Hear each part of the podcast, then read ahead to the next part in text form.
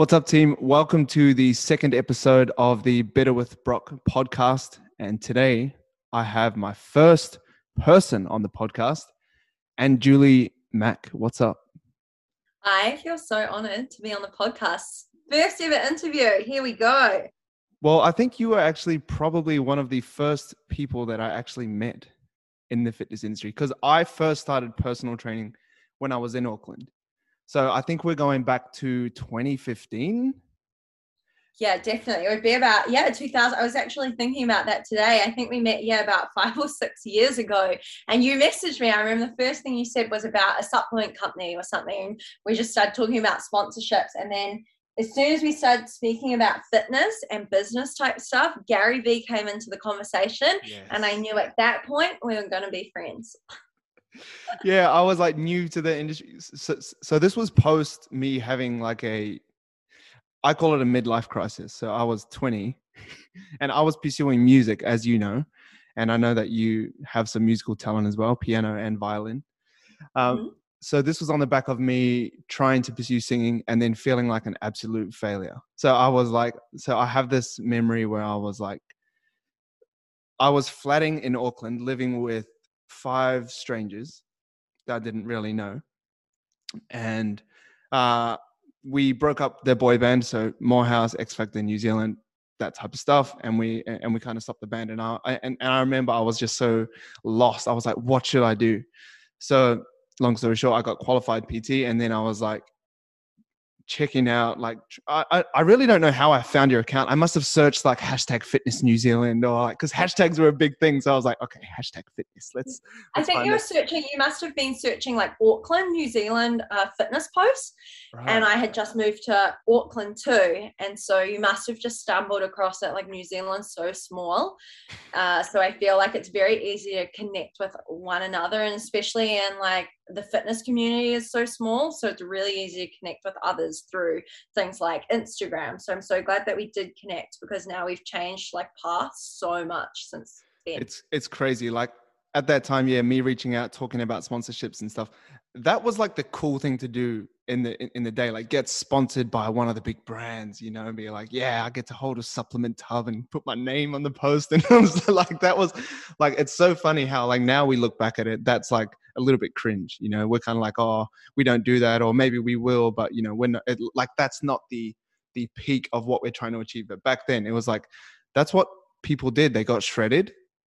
They like got sponsored. They took like shirtless photos or you know may, like maybe not for chicks like bikini photos um yeah. and and and that was it. Like you've made it. Yeah, I do feel like social media has changed a lot. When we started out, I mean, the thing was, you know, if you want to grow online, it is. It's bikini photos, it's going to the gym and looking good. The guys are looking pumped up. Your goal is to get a sponsorship. And maybe if you get that sponsorship, maybe that brand's then going to share you. You're going to grow more. You're going to get this crazy amount of followers online. And I think back then it honestly was all about followers. People cared about numbers. They wanted sponsorships. They wanted, they didn't even necessarily want money from social media. They just wanted some kind of, I guess, ins- Instagram fame for being partnered with certain brands in the industry, uh, whether it's clothing or supplements. So back then, I mean, that was the epitome of it. But since then, I'm so glad it's changed its course. And I think you and I do a really good job of using social media now to like educate and inspire others to live a healthier lifestyle as opposed to just posting photos of how we look, hoping that people then buy the products that we're selling, which we're not about. Like I'm all for using supplements. Um, and I, you know, I do love certain supplements, but I'm not relying on that to make my living. Yeah, I think it's it, it's definitely changed because it was like like we would follow these big accounts we would see they're sponsored by you know like for example i used to look up to steve cook Ah, yes. You know, like Mr. Optimum Nutrition. So like just because of him, I bought the tub and I was like, yeah, 100% gold whey. You know, I'm gonna get shredded like like Steve Cook. And then I started buying their protein bars, and then I started buying like fat burners and all this kind of stuff. And yeah, like you're saying, it's good that we've kind of changed trajectory because we like, and this is not a dig at Steve Cook or anything, but like these guys that were doing it would like just, you know, like that's how they were getting paid or you know that's how they were making a living they were doing youtube and all that kind of stuff but like we'd look at it and go oh because they're taking that they have that physique therefore i need that but now we're more so like posting like okay you can have that but it's not going to be the magical secret or you know it's not going to be how you get that dream physique that you want or how you get stronger. Um, and i definitely think the conversations around goal setting is changing like it's not just about getting that shredded beach physique even though that's a great goal for some people it's more so about how you use your body how you're feeling mentally you know do you really need a six pack do you not um, you know do you need yeah. it all year round do you not I definitely I think that's really important when you say like how you feel mentally and physically. Like the whole idea of my social media handles is fit for life. And I started this like years ago when I very first started going to the gym, I called my Instagram page Fit for Life. And that was because I wanted to be literally fit for life, not for summer, not for a certain event or anything like that. It was about being mentally and physically like well. And so what that means is like you could be absolutely shredded. I could be very lean, dieting for months to get on stage. But if you're not mentally healthy, then that doesn't mean anything. Just like someone else could, you know, lose a lot of weight, but if they're not taking care of their mental health as well, it's just not is not the optimal, I guess, position you want to be in. So I'm all for bettering myself on a mental and a physical side of things, which means reading, listening to good podcasts, uh, watching motivational YouTube videos, business videos online, um, working out as well as, you know, going for walks outside in the fresh air and getting some sun because I enjoy that and it's mindful time for me, not because I see it as like cardio and making sure that I'm, you know, drinking enough water and actually sleeping seven to nine hours. Like I'm really big on overall well-being and that's something that I've like focused on most of the time but of course we always get sidetracked with different things that happen in life mm. yeah and I think that's what's changing like like if we go back to what I was talking about before, like Steve Cook and like supplements or just, you know, any fitness models, like they weren't talking about that stuff. They weren't talking about sleep. They wouldn't share if, you know, how much water they drank or how important it is or um, you know, their rest days. Like it was always, it was kind of like take supplements, work hard, don't sleep, hustle, hustle, hustle. And now it's more of a open conversation of like, okay, how's other areas in your life? Because I was a byproduct of that on the bad side and maybe you will too we can talk about that but like i was like okay like these guys are just hardcore so like we don't sleep like we we we don't eat like like you know like we have these um, like we just have protein shakes and boiled eggs. Like I was like doing stuff like crazy stuff. I would go on to, um, and I touched about this on the first episode. I would go onto websites and search up like um, I remember simplyshredded.com. I'd search them up and mm. read their interviews, and they'll be like, I have like six ounces of chicken breast and like one cup of brown rice and a cup of broccoli, and all. So I was doing this stuff, super restrictive. No idea what a calorie deficit was. No idea what progressive overload was no idea if these supplements worked, but I was, you know, the little money I had at this time, I was definitely pushing it towards supplements and, and, and all that kind of stuff because I thought all this stuff mattered, like really majoring in the minors. But the conversation is like different now. Yeah, definitely. And I smile so much at everything you said because I remember simplyshred.com. I remember bodybuilding.com yes. when it was free. You could jump online, you could read up what all the top fit- fitness models in the USA were eating, which was usually like white fish, tilapia. Broccoli, yeah, tilapia, egg whites, you know. And I feel like a lot of people now, because of the way social media has changed, they don't know what it was like 10 years ago when we were out looking on uh, online at this, like Googling what does so and so eat. And it was all the same. It was always the white fish, the broccoli, the brown rice. And everyone would have this template diet that you would then try and copy. And it was super restrictive. No one educated, like, no one even really knew what a calorie deficit was back then. I don't even think they knew. They no just idea. thought, okay, I'm just going to eat these boring foods and I'm going to get results. And so everyone around the world's like, oh, well, they look like that. I'm going to do that too. And I'll even buy the exact protein they buy.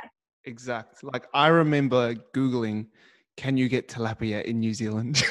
Because it's because I like like I, I I couldn't find it. I think it was like an an, an American fish. fish. I, American sure. fish, I think. Yeah, but I was like, you know, can I get this? And I, yeah, it was always eight meals a day, and then it was like training seven days a week. So I was like overworking under eating and, and, and all this type of stuff. But on this topic, what do you think are the biggest things that you fell for that you look back and go, man, that was crazy? uh, definitely detox teas. It's I'm so embarrassed by the old video footage they had when I was in university. So like 10 years ago almost now and i was at university and i fell for detox tea because i thought it would help make me quote mark skinny which is what you know at the start people wanted. They wanted to be skinny. I was a university student. I wanted to be that. So i thought okay i'll get this detox tea. And i remember making this video about how i thought this detox tea would kickstart my metabolism in the yes. morning. And I, the marketing worked on me. And that's why like i'm not afraid to admit that i fell for it because i'm sure many other people will. And i hope that someone listens to this and they're like oh oh, I saw an advert for a tea. I better not buy that because it doesn't work. And I have to say, like you said, there's no magical quick fixes. Um, I definitely fell for the detox teas. I also fell for the low carb situation. Like I tried to eat so boring throughout the week and then I go crazy in the weekend. So I tried to yeah. do like some form of keto diet, but it would just pretty much be like spinach, chicken, egg whites, even. I don't even know if I would eat the egg yolks uh, broccoli, and like I do that Monday to Friday if I could even get to the Friday, sticking to that. And then come the weekend, I was a uni student, so I would go out partying. I would just go complete opposite directions, and every single Monday was the same. Like, okay, diet starts Monday. Okay, weekend cheat meal, and I had such a bad relationship with food. And I just think that the internet and the misinformation out there when I started set me up for that because how else was I meant to know what I should be doing? But now that's why I'm so pro promoting flexible dieting. Like if you saw my Instagram story this week, I've had sushi five days in a row for lunch and I that. love it. Like give me the carbs. It's such a yeah, it's such a funny thing because I fell for I didn't fall for the detox teas thing. I think that was more targeted towards females you know, like guys and tea didn't really, you know, that's not really like, uh, well, now it's uh definitely more of a thing. You know, I'm not saying that, you know, real men don't drink tea, but like, like it was, it was definitely pushed more towards the female market. Like, you know, use bikini, bikini models, you know? Yeah. So I didn't fall for that really. I wasn't really, even though, even though I did think green tea sped up your metabolism. So I remember having like five green teas a day going to the bathroom like every 30 minutes. And and to supercharge my fat loss what i would do is put in two tea bags. So, oh my the secret to getting Brock's oh, oh, body guys it's out there. It's two two tea bags of green tea. I was like i could speed it up double as fast if i put two in. And then i would yeah i was doing crazy things. I remember probably the, this is probably the most crazy thing that i did and it used to really piss people off um, especially in Auckland after I met you, uh, I I remember seeing that if you um, if you're colder, your metabolism's faster because your body's working harder to heat you up. So I used to I used to eat ice. So I used to get it's so embarrassing. I used to get a glass of ice and just sit down and just chew it. Oh and gosh. and if you've heard people chew ice, it's the loudest thing ever. It's so annoying. And and and I remember uh, Nikki, who I was living with at the time, she used to be like, Brock, are you chewing ice? I can hear you upstairs. I was like, yes, I'm getting shredded. I'm doing this for my body. And yeah, that was such a low point. We would we would not be friends if we sat in a room and you sat there eating ice, one, I can't stand loud chewing noises, but two, I would think it was so ridiculous. But just goes to show the growth, you know, like everyone starts somewhere, and we've definitely made these mishaps, and people can mm. learn that you don't need to be chewing on ice to speed up your metabolism uh, or trying detox teas or double tea bag and green tea. Yeah, yeah. I tried everything. Cayenne pepper. Even though I hate spicy food, I was trying to eat spicy foods because that made you shredded.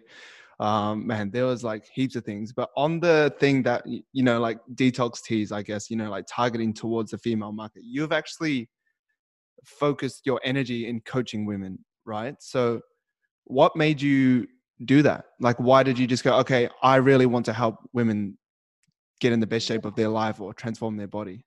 Yeah, I think that's a really good question because, of course, you know, I could help men and women, and some women do ask me for their husbands or boyfriends and things like that. And of course, I send them your way.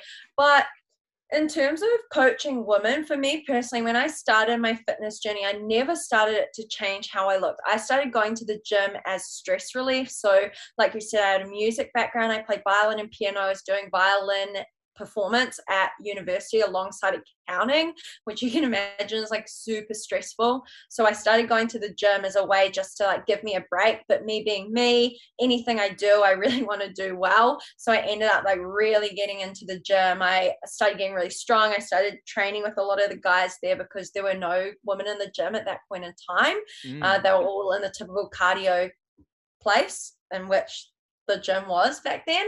And so, yeah, I started training with the guys. I got really strong.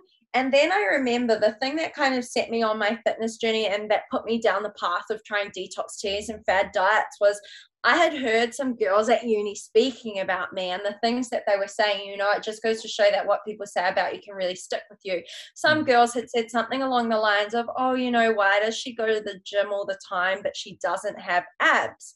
and I never went to the gym to have abs. Like, I mean, I didn't even know that was a thing. I wasn't really like super interested in that at the start, but that obviously got into my head. And I started thinking, like, oh, that's a good point. Like, why do I go to the gym and I don't have abs?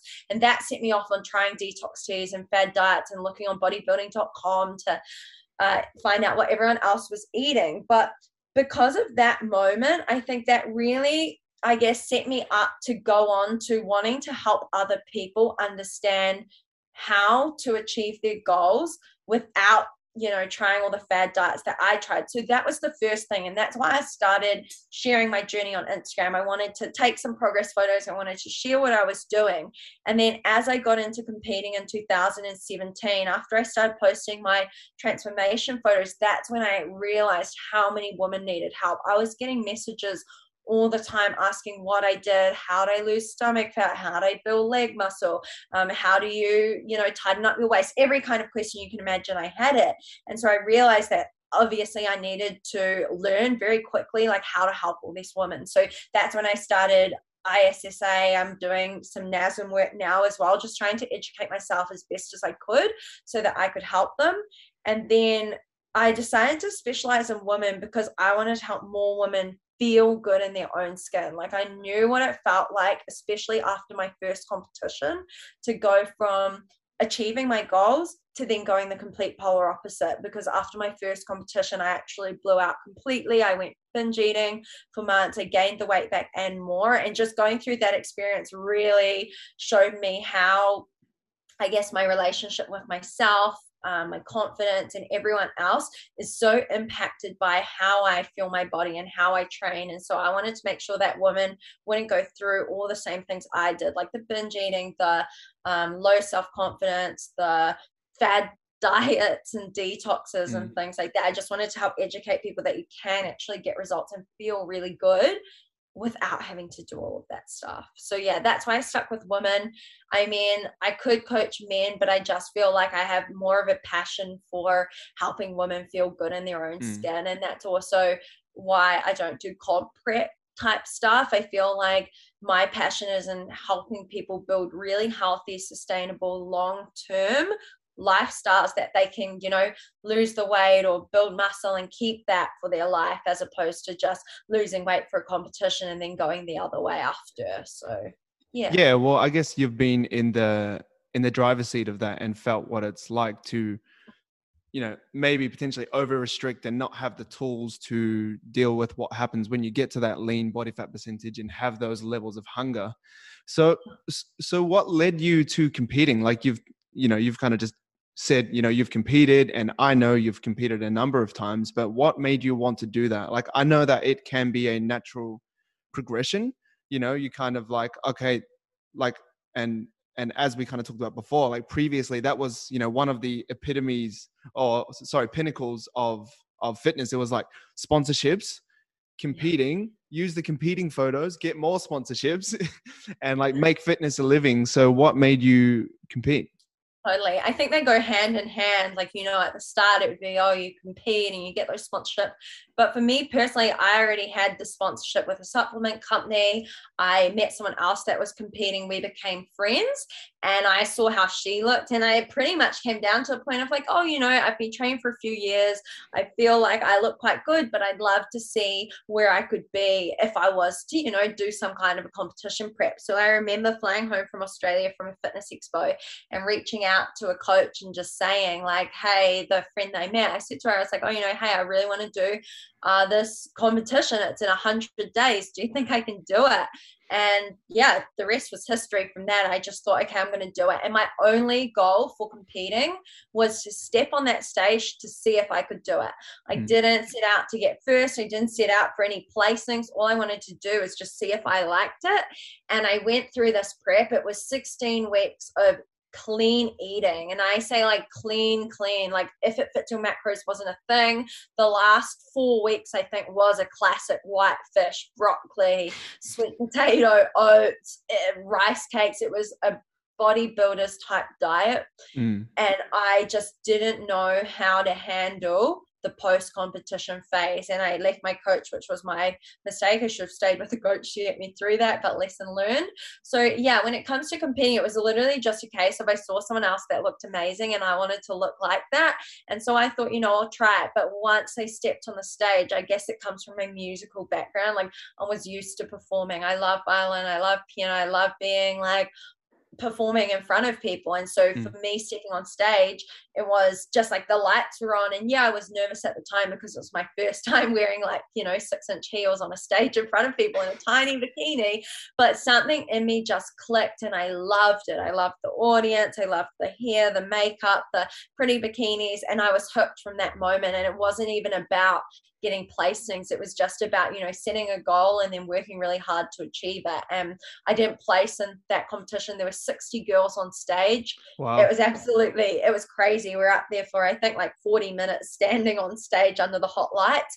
And I just, I don't know, I loved every bit about it. So I then went on to compete um, a few more times. And in my second show, I placed second in a massive lineup as well. So it really just goes to show, I guess, like if you put your mind on something, you can go out and achieve it. And that's what I love about it. But I think competing isn't for everyone. And I'm really big on that. I think women are starting to compete so young these days. Like uh, my first competition, I would have been 21, I think. And which is I'm still young. yeah, which is still young um, now I'm seeing girls like competing at 18 to 20 years old. And I mean, if you don't have a good coach to set you up for success in terms of your relationship with food, it can really, really mess you up. And people can come out of it with, like, I guess, post competing eating disorders because it sets you, it can set you up for a really bad relationship with food. But I've just spent years working on myself, and I can safely say that now I have the best relationship with with myself and food that I've had uh, in the whole journey, which is awesome. But yeah, I definitely think that competing is something that people need to really think about what their why is. I know, you know, when we talk about fitness journeys, we talk about your why. And if your why for competing was to impress a certain guy or a girl, or if it's to um, get that Instagram profile photo, or like you said, you know, get some kind of a sponsorship,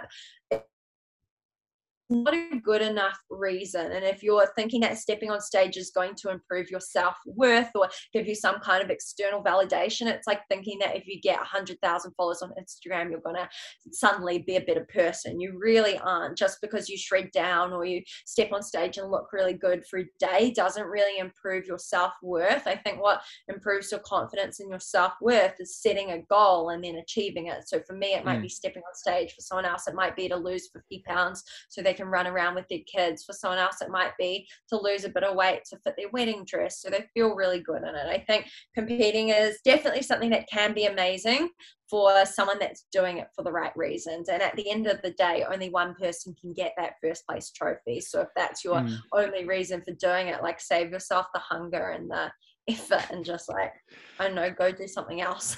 yeah, I I think that's one thing that people don't understand about competing, like how challenging it really is. Like I've never competed, um, but I feel like as I was going through those younger stages of my life, watching the, um, sorry, reading the articles and all that kind of, I was kind of living like a competitive pro bodybuilder because that's what I was reading. So I, I almost felt like I competed, um, even though I would never have placed because I was doing everything wrong. But, but like the amount of dedication it takes, like the diet, the training, like the extreme feelings of fatigue. Like I've had a, a, a really, really close mate compete and he, he won, but man, he was like feeling like he was taking days off work.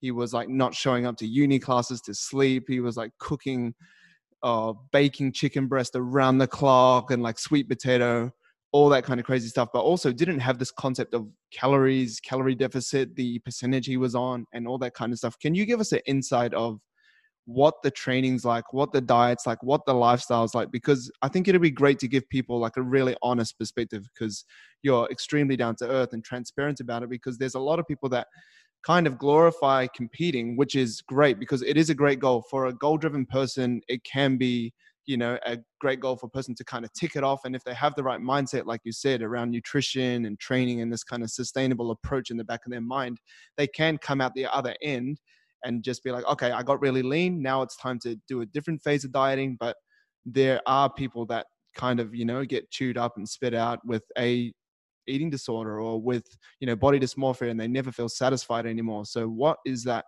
whole process like getting that lean yeah, awesome question. So I think the key thing in there you said is they can come out of it the other side better off.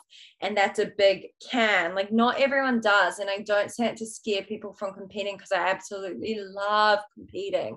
But it honestly isn't for everyone. Every prep is going to be different. So I've had I've done four competitions and I've had four different comp coaches. I had a fifth one last year and it was cancelled six weeks out for the um, show due to everything happening in the world. But mm. each prep with each coach has been different for me. So I went from the clean eating kind of bodybuilders coach in my first year to the second one was pretty much clean eating type vibes as well, a little bit more flexibility, but still, you know, leading up to the show, the fish thing every day.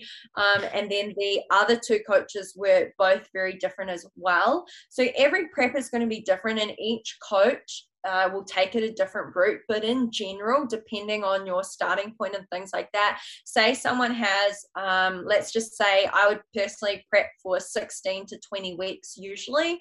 So, for say four to five months, you might spend, if you have less fat to lose, you might spend about, say, 16 weeks dieting.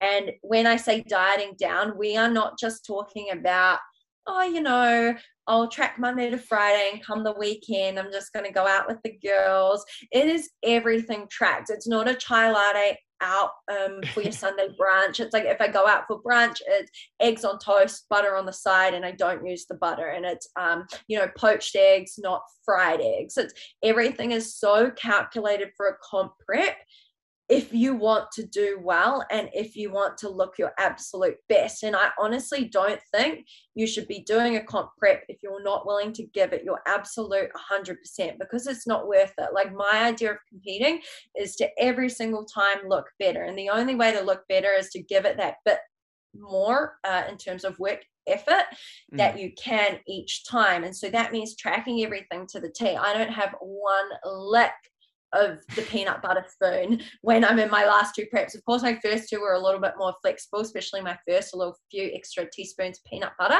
yeah. here and there. But in my last two preps, you know, the last prep I did, I was in the best shape of my life. I was the most shredded I'd ever been. I was two kilos less than I would usually be on stage. I actually came in way too lean but like you said, it is so hard leading up to that show. I don't even like I grimace just thinking about how hard it was mentally. I was tired, I was snappy for two months leading up to it. I feel so sorry for my fiance Ross, who had to deal with me um, through that time. I was just not myself. I really just was unhappy. I was hungry all the time. I remember he was going out somewhere with family and I just couldn't go out on the afternoon. I fell asleep on the couch on a Saturday afternoon. And that to me just isn't I mean, it's just not really life. Like, I don't think life is made to be lived hungry, like unnecessarily hungry all the time to get to a low body fat percentage. I also lost my cycle during that time. Um, and mm. it took me, I think, 12 months after that to get my cycle back or so. And now I've had it consistently for like months, like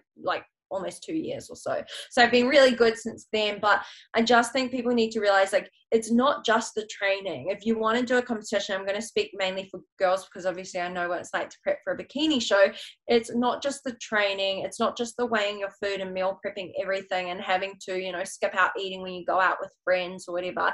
It's the sleep, making sure you're getting seven to nine hours. It's being able to handle your workload, especially if you have a full time job. Like I have some nurses and things, um, and still being able to function mentally to perform your job at an adequate level um, without snapping at your co-workers or your clients. I know leading up to a show, I can be very blunt in my messages when I'm replying to people, and no one likes oh. that. It's not not my finest moments in my DMs. Um, but yeah, it's so much more than just that. It's also the hours of posing practice. It's the making sure that you're taking care of your skin, your hair, your nails. Because the federation that I compete in, WBFF, is pretty much a beauty a beauty pageant. It's not just about how you look physically in terms of muscle tone, it's your hair, your makeup, your nails, your skin, and overall presentation. Like they want to put you on a magazine cover type look. Um, and I absolutely love that, but it's not for everyone. So, yeah, in terms of the training, I would do um, four to six days a week in the starting phases, depending on my training split, usually five to six days a week. And then as you get closer to the show, that might increase to say six days a week but then you've got maybe HIIT in the last four weeks, HIIT two to three times a week on top of your weight training. And then you've also got your steps. I think the most steps I've ever had is like 14,000 in a day, every single day on top of my training and stuff. And that might not sound like a lot to others, but for someone that has a desk job and you work from home, it is quite an effort to get 14,000 steps a day, plus still have time to maybe see friends or maybe spend time with your, you know, fiance or partner or whatever as well. So it's just so much more than just training and nutrition. A lot goes into it. And yeah. I track everything my water, my sleep, my nutrition, my training. Everything is like progressive. Yeah, I think that one thing that attracts people to it is this element of the extreme. You know, like you touched on, like people love an extreme, like they go crazy for it. Like carnivore, I'm an extreme carnivore, like I don't eat plants, or I'm uh, an extreme vegan, plant based eater. Like that is like a big one or keto or like you know going like with your training extremely this okay i only do calisthenics i don't do anything else i only do crossfit i only do f45 i only lift heavy weights cardio is a waste of time like everyone that's doing it just needs to eat less.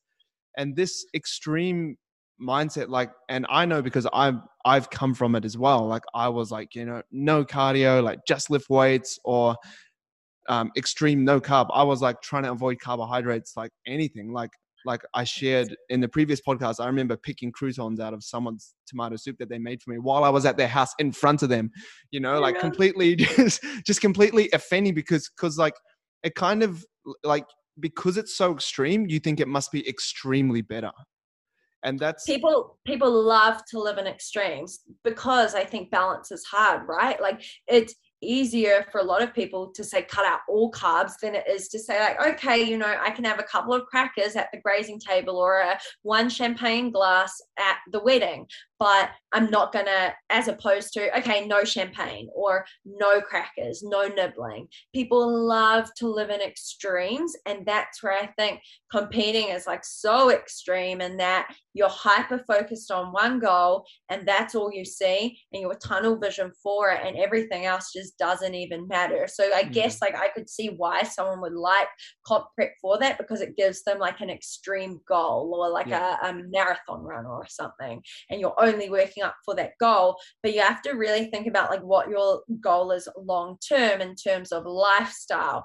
Like where do you want to be five years from now? Do you want to be eating the exact way that you're eating right now or do you want to actually have a balanced lifestyle? And i think of this mainly in terms of keto because i'm not a fan of cutting out all carbs i just think it's unnecessary. So if someone told you like right you're going to lose the same amount of weight by cutting out carbs or eating carbs um, overall which do you choose? You're, of course, you should, of course, choose to eat the carbs because in five years' time, you could still be doing that. Whereas for keto, I honestly don't know how many people do it long term. Uh, mm. and actually enjoy it, like truly enjoy it. Yeah, like I tried it, and yeah, I was yeah picking croutons out of my tomato soup. Like I did not enjoy that, but I thought I was doing a great thing because it was so extreme. But yeah, it's true. It is like I think with the whole extreme thing, you kind of put yourself by doing something so extreme, you put yourself into like that tier of top tier athletes like in your head because they do such extreme stuff. They train every day. They have a hardcore nutrition thing or the pro bodybuilders you know they're carrying around their meal prep containers and all that kind of stuff. You think oh that's extreme. That's hardcore. I want to be hardcore.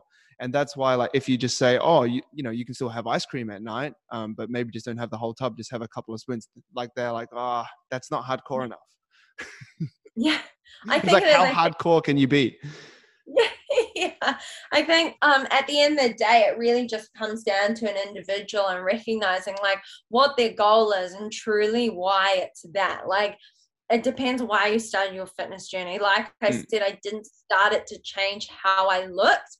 I kind of, I guess, just changed. I did it to change how I felt. And through the years of competing and things like that, I've learned what it feels like to be on different spectrums of the scale. And I can confidently say that regardless of whether I have abs or not, it doesn't actually improve my confidence overall because leaning into my first competition four weeks out, I was like, oh, I'm not lean enough. I don't look good enough. And I was in the best shape I'd ever been in at that point in time. I'd never even seen my abs yeah. until my first competition. So it really can come to play on, uh, you know, giving you body dysmorphia and things like that. And that's not just for competitors, it's for anyone. Like, you know, when you got really lean, when you started out or whatever, you could still think like, I'm not lean enough or I'm not big enough. And I think both mm. men and women can struggle with that.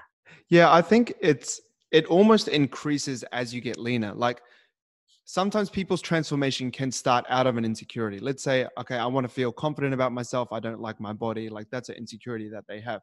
So they go, okay, I'm going to go to the gym to try and improve this or maybe eliminate this insecurity out of my life. So you train, you do everything, you follow your diet, you stay strict, you try and sleep, you try and drink all your water. And let's say, you know, you're getting leaner, you're getting leaner, you're getting leaner. But what I found, and I'm speaking from personal experience, the leaner I got and the less I weighed, the worse my insecurity was. And I think that's why comp prep can be great for some people if they have the right mindset, but it can also be very dangerous because you you reach a point of leanness that you will only ever achieve in a comp prep. And then when you look at yourself in a photo that where your body fat is not that lean comp prep, I'm on stage, I got fake tan on, you know, I'm, you know, really hair, lean. makeup, everything. Yeah, hair, makeup. You're like, I'm so perfect, or what you think is great at that time. And then, you know, let's say a week later, you've gained five kilos back and you're looking at yourself and you're going, man, I feel fat. But like like maybe a year ago that was extremely amazing but just because you've competed before and got to that like crazy level of leanness 8% body fat 5% whatever it is now anything but that is not good enough. So it's kind of like the leaner you get the uh, what you think would have fixed your insecurity has actually almost made it worse yeah, I think that's relative to anyone, even outside of competing. Because if you help someone that's, you know, maybe they're 50 pounds overweight and you help them lose 30 pounds, which is amazing, you know, they still in their head think, oh, well, I've still got 20 pounds to go until I achieve my goal but I really try and focus. Like if I help a client lose 30 pounds or whatever, I'm like, you just lost 30 pounds. You know, you have to really pause and think how amazing that is, considering, you know, the time that it takes someone to gain weight and then the effort that it takes to lose that weight again. It's such an incredible accomplishment to start living a healthier lifestyle, yet alone actually gain the physical results. So I think it is really important whether you're competing or not competing on a fitness journey to actually take time to pause and reflect reflect on how far you've come. And that's something I have to do too. Like I'm currently in a really good building muscle phase through lockdown. I'm feeling really good. And I'm definitely not the leanest I've been, but also like, what would be my point in trying to diet through a lockdown? There's no beaches near. I'm not like out in the sun where, you know, I'm wearing a jumper there's just to me there's like no point. If i'm happy i'm healthy and i'm strong that's all that matters to me. And realistically like i think people put so much pressure on themselves to look a certain way but no one actually cares. Like your friends family your partner aren't you know spending time with you because they love the size of your clothes or the weight on the scale. Like you don't go to catch up with your friends and they say what weight are you today? Like you know your partner okay yeah i'll talk to you today. Yeah okay i suppose we can be friends bro because you weighed under xyz weight you know? Like no yeah. one actually cares. The person that cares the most about how you look is usually you.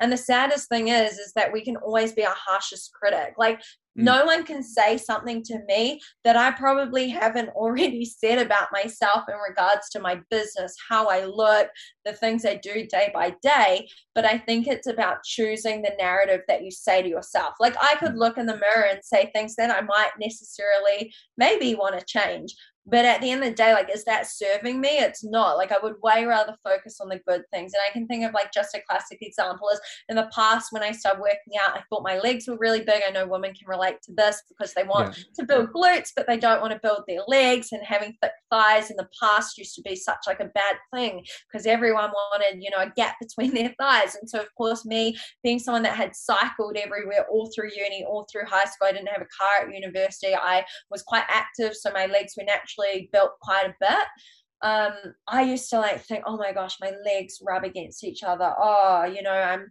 I don't look skinny like the girls on Instagram. But instead of following that narrative, I'm more like, you know what, my legs are so strong. I could squat 100 kilos. I could deadlift, I think at the time, like 125 kilos. And they get me everywhere I need to go. I bike, I walk, I run if I'm running late. Like, I just think there's so many other positive things people could focus on instead of looking on Instagram or um, bodybuilding.com or whatever and comparing yourself yourself to someone else that's you know stepped on stage for a one day and you've just seen this highlight of them on mm. stage mm. like you don't know the effort that went into getting to that stage and i think that's where people in social media and people that want to get into competing they see this epitome of what they think might be healthy and they want to look like that because of these beautiful stage photos and i love stage photos i love stage day but the work that went in behind that photo is just insane. Like the tears, the you know 4:30 wake ups every day to work out, running to the gym. I remember in the rain, and I remember walking home crying in the rain because I was so tired. You know, it's a it's a next level dedication, and I just yeah. love it. I love a grind in anything I do. Like I just think the harder I work for stuff, the better it feels when I achieve it. But that's definitely not a mentality for everyday healthy life. Yeah, I think it's it's important to acknowledge that that like comp prep lifestyle isn't necessarily for everyone a healthy lifestyle to maintain forever. Like you're literally probably having to turn down social events. Um, like you said you're falling asleep on the couch so your energy is obviously not amazing. You know you're a bit snappy in your dms you know maybe you're not getting the most out of your relationships or whatever but um, it's not really for for a lot of people something that they that they can maintain. And they have to i think you've definitely developed this maturity through the things that you've gone through. Like you know obviously we wouldn't want to regret those things say i you know i wish i didn't do that because that has made you who you are. You've come to this mature place.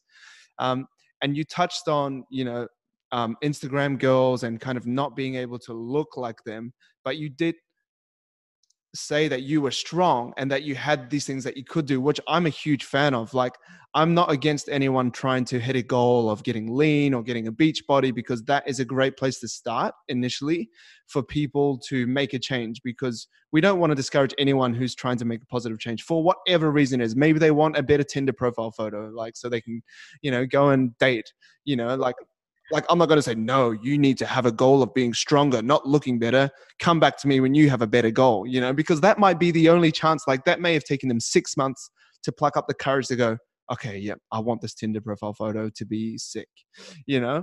Um, but that's one thing that i love is getting people to get these performance based goals over these aesthetic based goals like and i think that's a huge conversation that we're having now. It's more so about what we can do with our bodies as opposed to just what they look like um, and and and what do you think has got you to this place? Or like you know because obviously when you looked at those instagram girls first off maybe you kind of struggled with that and thought okay you know this is what supposedly i should look like according to society's measure. But what helped you kind of just go well you know i can do this Yeah, I think that I love what you said about not discrediting anyone's goals. I think that it's fine to start your fitness journey for whatever you want. Like for me, it was stress relief. For someone else, it might just be I saw someone on Instagram, I want to look like that. And I mean, that's fine. But I think it becomes more as you go on through your journey. Like it might have initially for someone, you know, they might have wanted to lose like 20, 30 pounds. But I had a call with one of my clients in the weekend, and her goal was originally to lose weight. But as she started on her fitness journey, her husband decided to start eating better, and then they were setting a, setting an example for their kids. Mm. And then they ended up, you know, enjoying eating better, doing their nighttime workouts together while the kids were asleep, and it became more about how she felt and setting some goals after we've achieved like all the fat loss ones we're going to move into like you know going into what's the word like ultra like marathon type things so she's changed her goal from just wanting to lose weight to more performance and endurance type goals because she used to do a lot of sports when she was younger so mm. i think that people will originally maybe start to change the way that they look but eventually once they realize how good it feels to feel good and to move their bodies and to get strong they end up staying for that reason. And that's why I'm very big on weightlifting, especially with women. another call with a client, and she was saying how she feels empowered when she gets stronger because she knows that she doesn't have to ask her partner or someone else to help her pick a box up. She can do it herself. I got the groceries. Yeah, yes, exactly. Don't worry like, about oh, it yeah she she was saying that i can carry the groceries and i don't have to have him carry them and to me like i always take a lot of groceries you know i pride myself on like going one shop you've got all the groceries on you and that's you know that's good for me but i didn't realize that you know because i've been lifting for a long time that's just what i do so for someone that's new that kind of non-scale victory getting really strong and focusing on those performance type goals is i just think so important because if you're only starting your journey to change how you look and you realize in the first first week or two that you're just not going to get the results overnight, then you might quit, right? You would quit after two weeks of trying this new thing. And I mm. think so many people these days just want that instant gratification. We are in the I guess generation of Uber Eats where you order something it's at your door in 10 minutes you don't really have to do a lot for the things that we can get delivered or I guess yeah brought to us as opposed to a fitness based goal or feeling healthier or getting stronger. It's not something just that just happens overnight. Yeah i think uh, i think that's awesome man. Like I, I i think definitely with with women having that feeling of empowerment can lead to a lot of other things as well like um i talk about a lot with my clients the ripple effect so that's what's happened a lot to me and i don't know if that's the right term i i made it up but maybe someone else said it as well but it's like as soon as I got into training, and I started pretty young, like I was 14. It was something that I just did at lunchtime with my friends to have a laugh, and then we just ended up falling in love with it. Um, and and actually, my first goal was kind of just to get stronger for rugby. So it, I, I, actually started in a good place, and then later on, I kind of went down a wrong path of like, I want to look like this, you know, fitness model and do whatever, eat some tilapia. Um, so so we started on that kind of you know like uh, lunchtime training and then we kind of just loved it. Sorry, I forgot what I was talking about. What was I talking You're about? talking about how you started at the start and then you wanted to get stronger. And I had said how um the ripple effect. Like Yes, sorry. sorry, sorry. I got completely lost because I touched on the other thing. So the ripple effect, like, so I started just training, but then I realized, it, and and even though I was at high school, I wasn't bad at school or anything, but I I just kind of wanted to work that little bit harder. I kind of just wanted to, you know, maybe show up on time and become more disciplined. So that really worked for me and i found that with clients as well you know and i'm sure you've experienced the same thing within your life and your clients lives like you you know um, now that you train you have to be more disciplined with your nutrition so you're probably more disciplined with your time management because you got to fit in a gym session. So when you're at work you're at work when you're with your friends you know you're present with your friends and all that kind of stuff. Like has that happened like have you had that experience with your clients and with yourself as well yeah, I do think that there's a flow and effect. Like when you start taking care of yourself and prioritizing yourself, it helps you become a better person in all areas of life. So, you know, mm. if a mm. mum comes to either of us and they want to um, start eating healthier so that they have more energy, it's like, okay, they start eating healthier, they start moving their body so they get like a boost of endorphins, they feel a bit happier, they start losing weight, they start fitting their clothes better. So then they start feeling more confident. So then that enables them to, you know, maybe they want to ask for a promotion at work or maybe Mm. that helps improve their relationship because they feel more secure about themselves within the relationship with their um, husband or wife or whatever. So I definitely think that a fitness journey has such a flow on effect to all areas of life. And I can completely relate it back to, say, when I gained a lot of weight in a short amount of time after my first competition, it was affecting my relationship with Ross because then I felt so insecure, thinking he was going to leave me for someone else because this had happened. So Mm. it was affecting our relationship. I was crying pretty much every day because I was overeating pretty much every day. And it's still hard for me to think of that until the one day that I literally, I remember I have the photos on my phone. I shared them on Instagram stories today. I took these photos. I just woke up one morning. I said, you know what? Enough's enough. I hate how I feel. And didn't have anything to do with how I looked, but I just felt so horrible on the inside. I took this photo and I'm smiling hard in the photo, but I remember how horrible I felt on the inside. And I was only smiling because I was like, this is the last time I want to feel like this.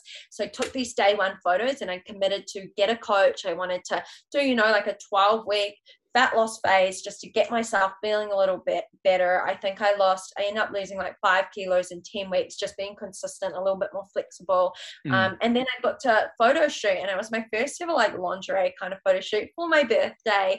Never done that before. It wasn't about being as lean as I could because I wasn't as lean as I was for my comp, but it was just about feeling really good. I got my hair done, I got my makeup done, um, I put on a pretty dress, like it was just a celebration for myself. So that was something to give me to look forward to for my birthday. So someone else might pick to do a photo shoot. I gave a, a prize winner for one of my challenges a photo shoot with a local photographer in the USA. She went and she had this beautiful photo shoot in the forest with, I think, her partner and a dog. And, you know, it's just something to celebrate your hard work, whether that's buying a new sports bra or a cute dress or something. So for me, it was just about turning things around and I guess kind of just calling myself out on the actions that I was taking that were making me not feel so good. And then that effect of doing that photo shoot like just flowed out to everywhere else because I felt confident I could then go on to learning more about nutrition and training to then go on to compete again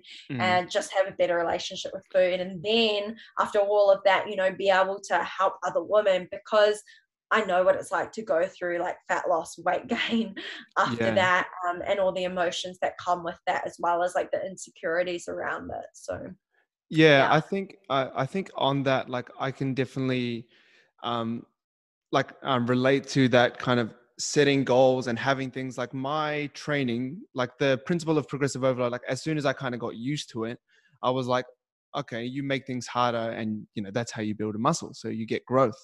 And now I have this like mindset of like even in life, like work, if you feel like work's a bit easy, how can we make it harder? Because that's the only way to get growth. And it yeah, it just kind of has this, you know, and it's, you know, maybe it's not healthy to be like, okay, I'm in a relationship with my fiance. How can I make this, you know, not harder, but like, you know, like, yeah, like, like, yeah, like you don't have to have this obsessed mentality about it everywhere, but just the idea of things getting harder and that leading to growth, I think is important. Like even with studying, like, like I made this rule. I was talking about it with my fiance last night. I made this rule that I have to be enrolled in a course always, because if I'm not enrolled, I'm I'm not doing anything. Like I'm just like kind of cruising, not like being lazy, but like I'm not being proactive. I'm not getting better, and I'm very like if you're not getting better, you're getting worse. In the middle, does it really exist? I'm not really sure, but I think kind of you know if you're not proactively going forward, you're you're kind of going backwards, and that's where I developed that from gym training.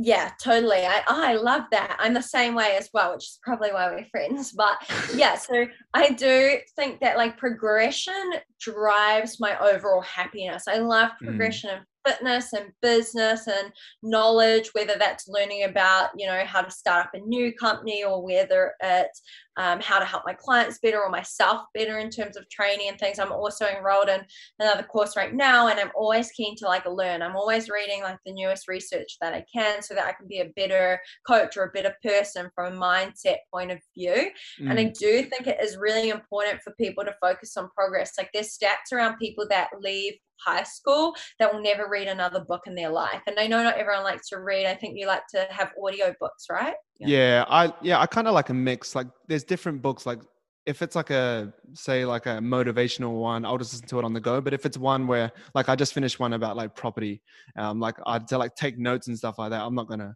yeah like just because yeah it's like different when you sit down and have a book. Yes. But i'm definitely so always reading yeah so i love like yeah i love a hard book um just because i can highlight and take notes and things like that. Yeah. but i'm all for learning and i think so many people you know when they finish high school or university they just stop learning and i think that then what do you do with your time? Do you just end up scrolling social media filling your mind with a whole lot of rubbish?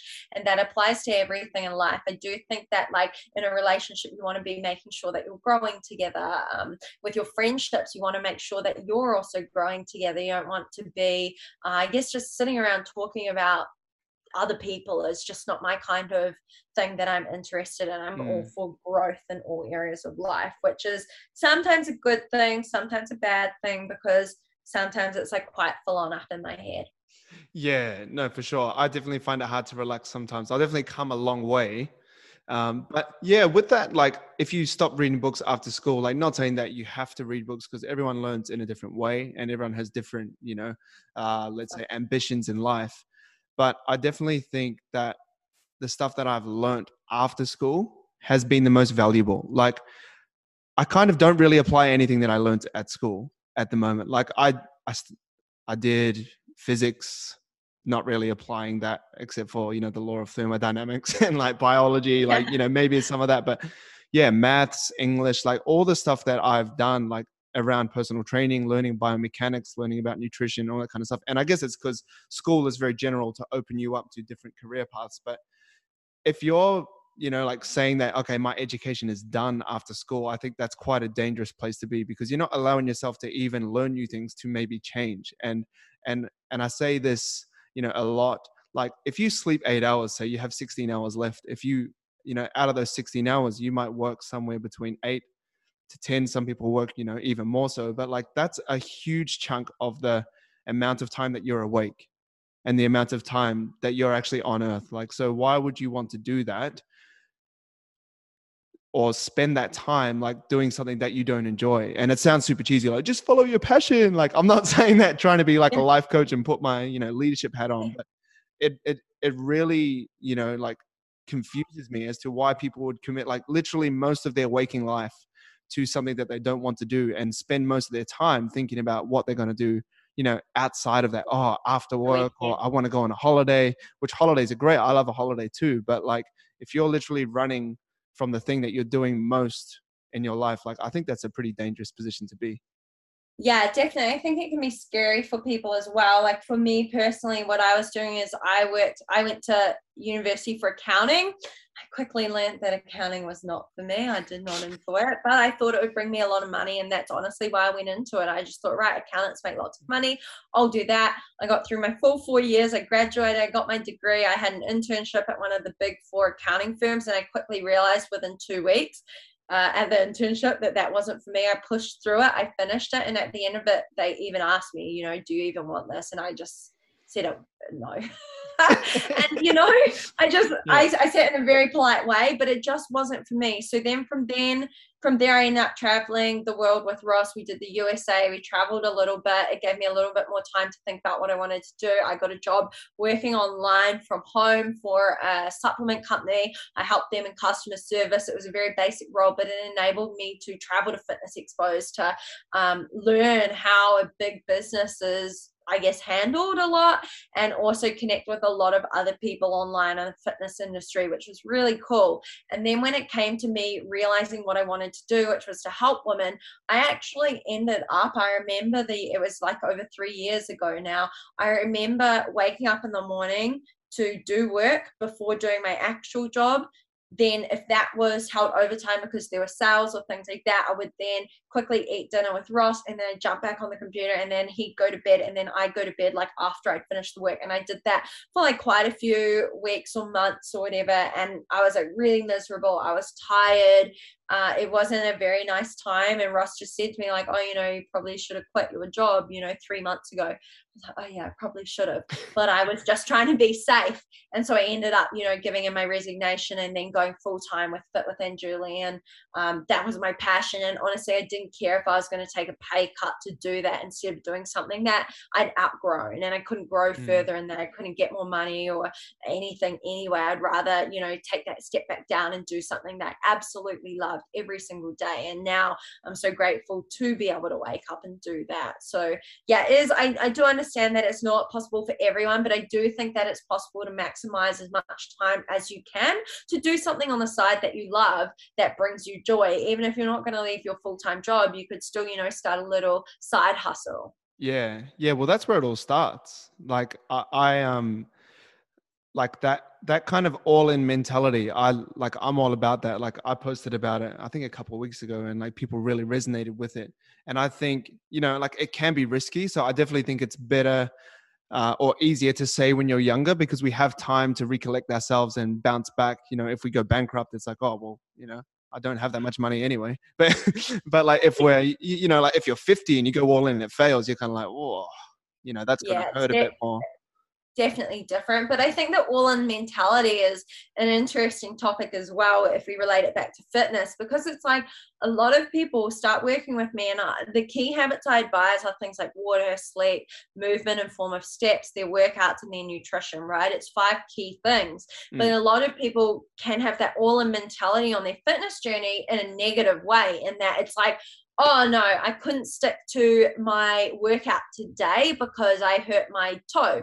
So that means I'm not going to stick my water I'm not going to sleep. I'm not going to do my nutrition. I'm not going to anything else, you know. So, in all in mentality, I actually hadn't seen your post. So, you might not agree with me, not sure. But I think an all in mentality on certain things can be great. But when it comes to a fitness journey, I think honestly, mm. people just need to start and focus on progress over perfection. Because if they start thinking, like, right, I really need to nail everything perfectly, you might be able to do it for a day or two, maybe even a week. But what happens on the one day that you're like, oh, no, I um, am away today, so I'm going to not be able to eat right. Does that mean you're not going to try and move your body, drink the water, get your mm. sleep in? So, on that aspect, I think like an all in can be really dangerous. I think that anyone listening should really think about what their fitness goals are and how, you know what, if you can't tick off all your habits, well, maybe you could tick off three out of five.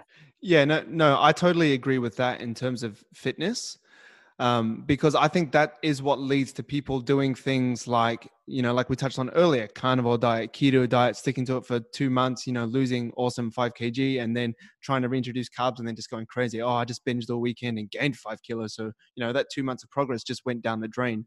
Um, I definitely think having that balanced approach with training and everything is important. Like, I think you know some like having the all in mentality in terms of like giving your all in a session is great but like not having that you know that like okay i stuffed this up.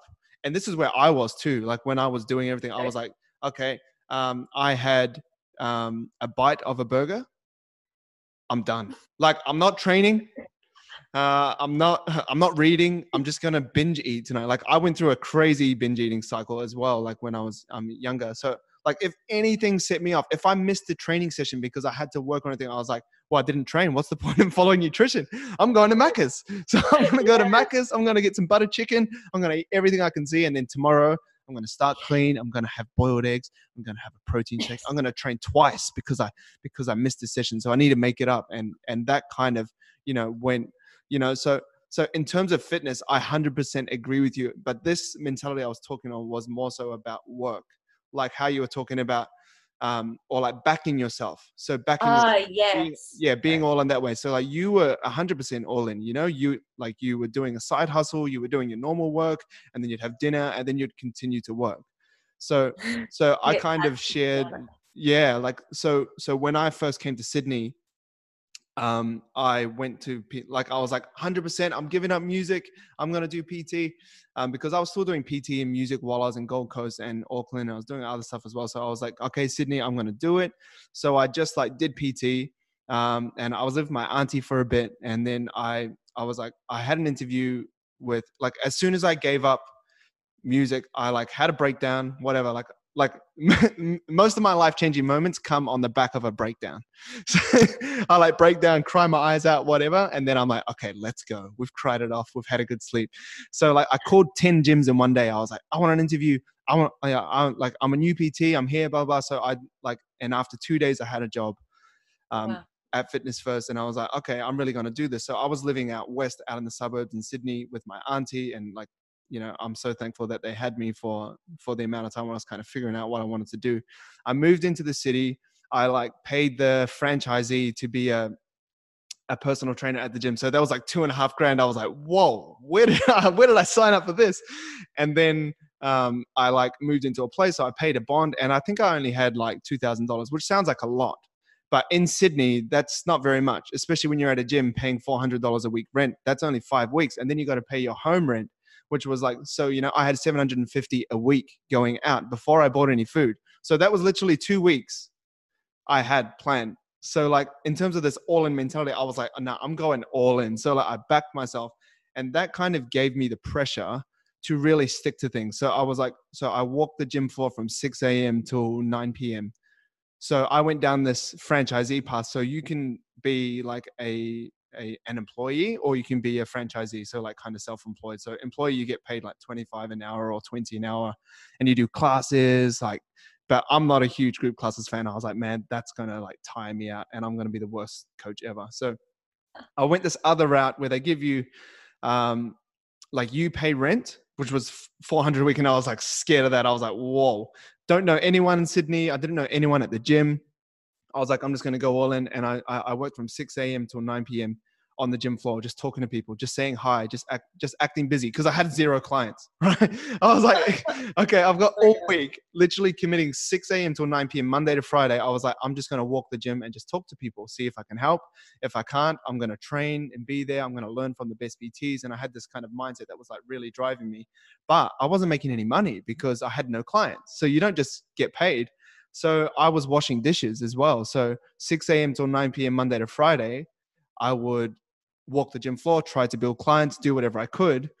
And then after that Friday night, I would go and wash dishes at a hotel. And then I did it on Saturday. I would wash dishes out in Parramatta, which is like far far out from the city, and I would do do dishes in the morning, and then I'd go to a different hotel at night, and then wash dishes on Saturday night, and then I'd do the same on Sunday at the same places, and then I'd finish at midnight on Sunday, and uh, washing dishes, go home at like one o'clock, and then wake up at four o'clock to walk the gym floor and kind of start my week again. So I was like, that all in mentality was like, you know, like that's kind of what I was talking about. Like that is what drove me because I, well, I was broke, like so I had nothing to lose, but I was like, you know, like that really pushed me. And I can understand in a fitness context that can be too much because you're like, it's pushing you too much where you can break down because i had many days where i was breaking down like crying no sleep. I was like mm. what am i doing with my life? I'm like pretending i'm this trainer and like you know but i oh I'm, I'm like paying all this money. It's not getting me and you know like you like doubt yourself and stuff but like that was actually what got me through and then that gave me that work ethic where i was like okay i'm going to you know work and and, and then i quit the dishes and i just had clients and then i kind of started building off that but that was the kind of all in mentality that I was talking about. Yeah, 100% totally. agree with you in fitness. Yeah, definitely. I guess like it really comes down to like a few different things. You know, like you you could do that, and I don't think that you know, we grow in our comfort zone. So you, you know, leaving to Sydney and doing that, like you really put yourself out of your comfort yeah. zone and you had no other option but to succeed. And they say, like, you know, if you want to, I can't quite remember the quote, so I'm probably going to ruin it here. But they say, like, if you don't want to leave the island or something, burn the boat or whatever yes. the quote is. I recently wrote an email on that. Oh, oh, did you? Oh, oh maybe I'm on your email list. Yeah, if you yeah, want the island, burn the boats. It's something like that. Something like that. Yeah. So mm um, and then also, I guess it really comes down to people again recognizing like what is most important to them. And when you, like you said, when you're younger, you can take those bigger risks as well. So, um, I guess for me personally, like I always think of it as like any setbacks that you have, like if you have a breakdown, I always love the quote, setbacks make for greater comebacks. Like I've had lots of little setbacks on my fitness journey, but the thing that has set me aside from other people that might not achieve their goals or haven't yet achieved their goals is that I haven't quit. Like every time I fall down, I get back up. If I, you know, compete and maybe I place second, I come back again. If I place third, I'll come back again. And not that it's about the placings, it's about bettering myself each time. And if I was relying on um, a placing to tell me that I was good enough, then I just stopped competing because, like, my last show in the best condition of my life, I came seventh. So, um, you know, I can still acknowledge that I worked so hard for that show and I looked absolutely amazing and I loved everything about how I looked. And I'm so proud of that. And I think that people can be proud of their journey at all different stages, even if you haven't mm. reached the end goal. And I mean, you to go from washing dishes and doing that to even just having some clients is still a win. And you know, now you've transitioned into fully online, which was perfect with uh, everything that happened in the world and gyms closing down for so long. So, yeah. Yeah. On that, lockdown, like we've had our fair share amount of lockdowns, right? Like, like I think we just came out of 16 weeks. Um, but you're still in lockdown. You're still yeah, we, fully locked in, right? We are getting close to the 16 week mark. I think in Auckland, New Zealand, we're in 14 weeks so far. Okay. And I mean, there's two different ways to look at lockdown. For some people, I think they might think that it is a time to just chill out, it's a time to um, not worry about their goals and it's the all in thing here of like, oh, well, I can't go to the gym, so I may as well do nothing.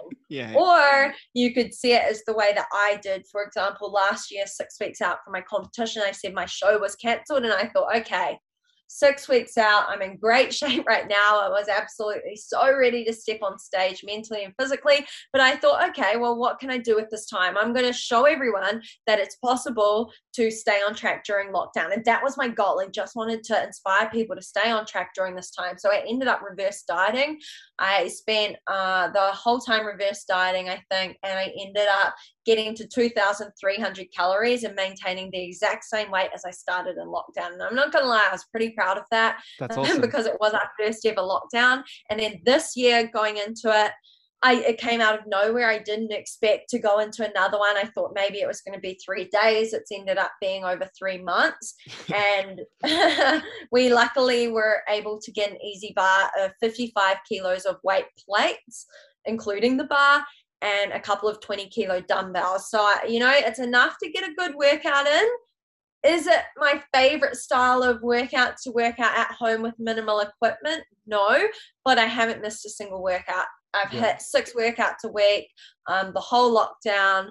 I, I mainly added in like a sixth one because I'm not getting in enough heavy weight volume across the week. So I thought, okay, I'll add in an extra session. There's only so many exercises I can do for upper body with the equipment. So yeah progression wise, I've still made sure that I'm progressing throughout. And I've still been hitting my walks every morning, uh, every day before lunch. We go for a walk. I even go for a third walk in the afternoon usually. And I've just shown up for myself. And I think that it's really important for people to realize that there's always two different options when it comes to situations. And it's like the easy route or the you know more challenging route that's probably yeah. going to improve you and so i chose to take the route of like not letting lockdown take away more than it already has from the past two years yeah i definitely did the same thing with my mindset like and i do agree with you like there's yeah it kind of like divided the world like okay some people are like okay this is unfortunate, but I'm just going to make the most of it. And some people are like, well, I'm just going to write it out and just cruise. And, you know, like I'll probably work, but probably not, you know, I'll just sleep in and I'll, I'll probably just stop working out because gyms are closed and I'll get back into it, you know, and like, which is fine, you know, like, like either way you want to go. But yeah, I definitely like locked in. I was like, okay, I'm going to,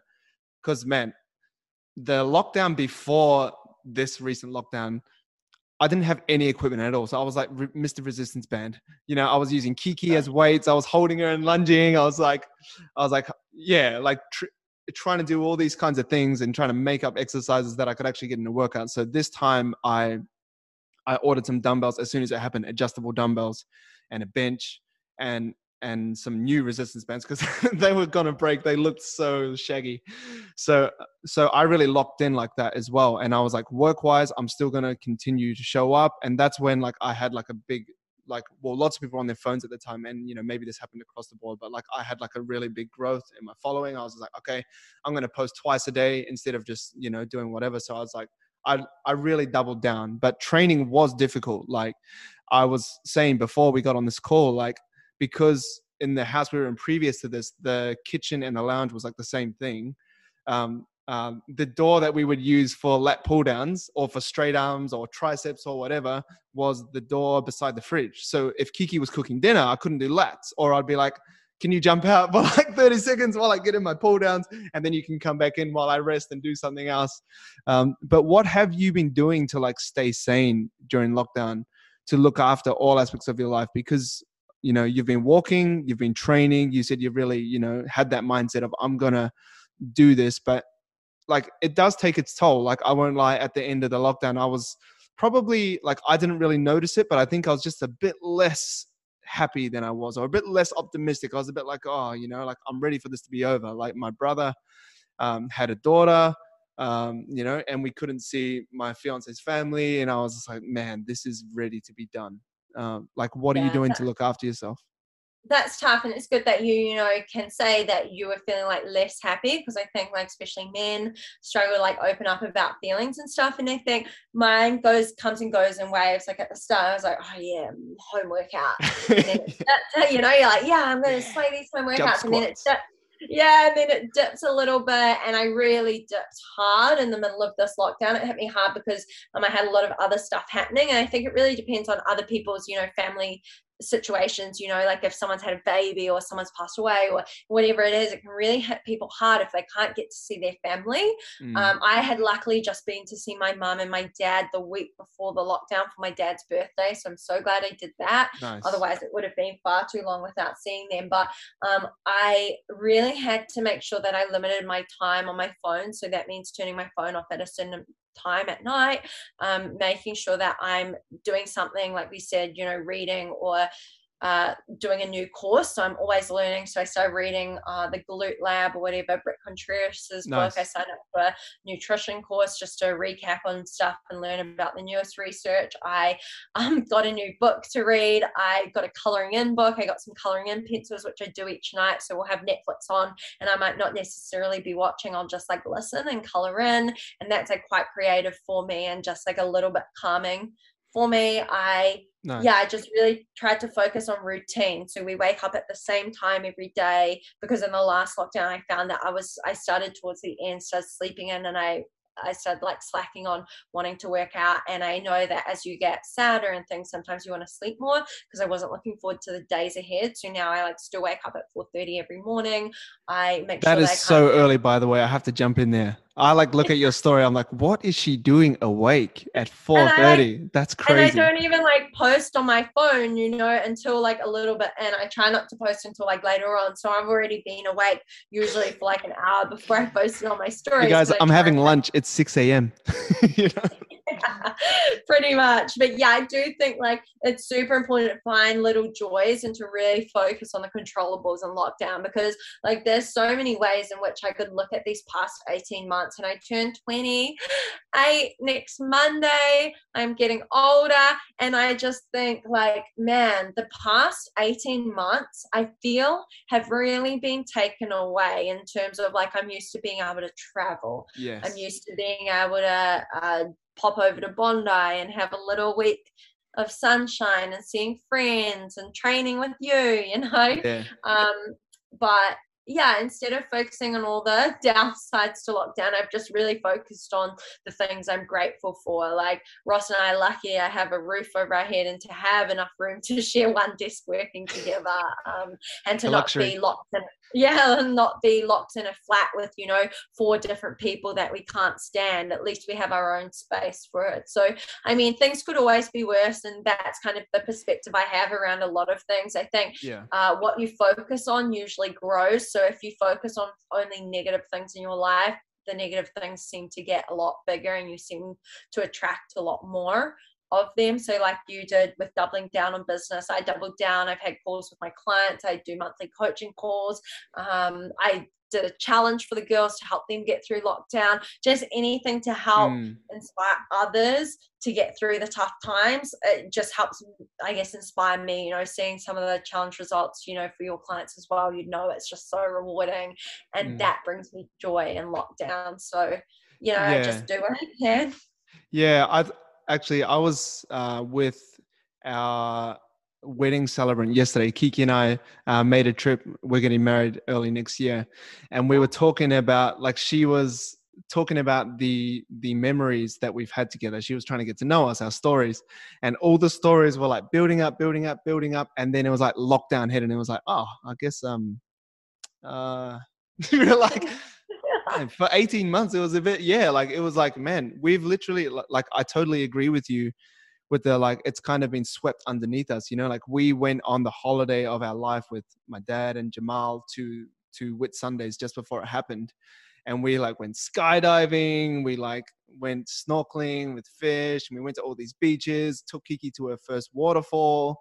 We did like all these awesome things. It was like so fun. We flew over the great barrier reef and we like have these unforgettable memories and then it was like lockdown hit and I was like whoa man. It's like what do we do now? Like we started playing board games, Monopoly deal was coming out. Like you know, but it's not the same, and it's you know, it's it's definitely an interesting time. But you really have to have that mindset of making the most of it because you know, like as positive as we can be, it's it's not the same. Well, for me, it's not the same as going to Whitsundays. You know, like it's definitely not No? like these memories that we have. Like we were fortunate enough in between lockdowns, we had a small gap. We flew to New Zealand and we went to uh, we went to Blenheim, where your parents are from. That's where you know my family's from too. So we went there, and I was showing around New Zealand, and then we flew back. But literally, if we didn't fly back, I think the next day or two days later, it was like lockdown hard. We wouldn't have left the country. It's really put like you know like even with wedding planning, which has We're both going. yeah yeah which we're both doing like which is already you know a task in itself it's like you know we've had to reschedule once but it's like you know we heard from our celebrant that it had been the seventh time that they'd rescheduled the one that she did you know the other day. It's just like it's it's a really uncertain time but you have to have that mindset of you know trying to just be okay with what's happening and do your best. Control the control the controllables like you were saying I think uncertainty for me is a really big thing because I'm a planner. You know, I'm the kind of person that at 15 was like, this is going to happen at this time, this time, this time, this time. Quickly learned, like my mum said, you can't plan your life out like that. yeah Um, I'm far behind in that planner schedule. Where, uh, but then again, you know, I set up my new goals as I got older, and uh, Ross and I got engaged in Maui 2019 in May. Uh, 2019 was hands down one of the best years of my life, if not the best, in terms of we got engaged. I competed twice. We did. I took him to Tonga for his birthday again, like you know the island, swimming with the fish we Oh, man. also booked we booked a spontaneous trip to Chicago. It was on sale, and I remember saying to Ross, i remember that uh, "You know, we'll never regret." Going to Chicago on sale. And I'm so glad that we booked that night and went because we did Chicago, Philadelphia and Washington. His dream city you know bucket list city was Chicago and we got to go there. And if we hadn't done that trip we wouldn't be going for however many years. And we're only getting married next year in May in Rarotonga after three years after our engagement and like I planned to compete last year I couldn't do that and I want to be done competing by a certain age before I want to focus on other things in life so I do Yeah. feel like you know lockdown has already taken away so much from people and for someone like me that loves to plan in advance like I don't even know if I can get to Australia next year um for certain things without being able to go into a lockdown uh, like a quarantine hotel when I Yeah. come back so I love to plan things I love to be able to travel I love the freedom of it and so for me I just have to focus on all the other exciting things that Russ and I will have in the new year uh, Yeah. such as getting married and I'm sure that will go ahead so yeah fingers So- crossed for us both Yeah, yeah, yeah, yeah. Hopefully, we're not um, rescheduling seven times in a row. So, I, Yes. I, on on that note, I know I've stolen heaps of your time. I didn't actually know how long this was going to take, but this is. I think we're coming up to an hour and a half. Um, we could talk all day though. yeah, we if could. Anyone, if anyone uh, wants Brock on my podcast, I definitely think that that's going to happen as well. yeah, no, I'm excited for that. But on the exciting things that you kind of want to happen, what's coming up for you? What you know, what are you focusing on? What are you working on? Getting through lockdown. Yeah, yeah. Like, The next week, bro, yeah. Just surviving. Um, it's my birthday, like I said, next week. So I'm looking forward to a nice chill weekend with Ross. But otherwise, I'm doing some other qualifications, just always trying to learn. Um, getting out of Auckland, we're moving out of the city, spending time with family and things like that. Business wise, I'm uh, on the fitness front. I'm working on some new exciting things for the new year, of course, with the typical New Year challenge type vibes. Just always, you know, lockdown just gave me a lot of time to get a little bit creative and uh, just better myself. So yeah, I honestly just want to get through this lockdown and enjoy my birthday and Christmas with with family. So yeah. So so how can people find you like everywhere? Channels, TikTok, Instagram, YouTube you can go to fitwithanjuli.com for coaching and then it's pretty much just Anjuli Fit for Life on everywhere really or Anjuli Mack on Instagram and TikTok and YouTube and the podcast uh, which is Fit for Life with Anjuli. and I'll probably have Brock on that like next month. Awesome. Yeah, I see you're up to about 50 episodes. I actually listened to your most recent episode this morning. Oh, like, what's she doing? yes. Awesome. Thank you. Awesome. Well, thanks for coming on the podcast. And yeah, I'll talk to you on your podcast soon.